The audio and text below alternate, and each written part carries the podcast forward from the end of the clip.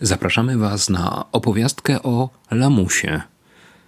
Takim dziwnym miejscu, do którego oddaje się stare, zużyte i niepotrzebne rzeczy, a którego chcemy tu użyć jako pewnej metafory, kondycji kultury, ale może i filozofii, a może po prostu nastroju, który popadliśmy pod wpływem decyzji kapituły Nagrody Literackiej Nike, by w tym roku nagrodzić tomik poezji Jerzego Jarniewicza pod tytułem Mondokane.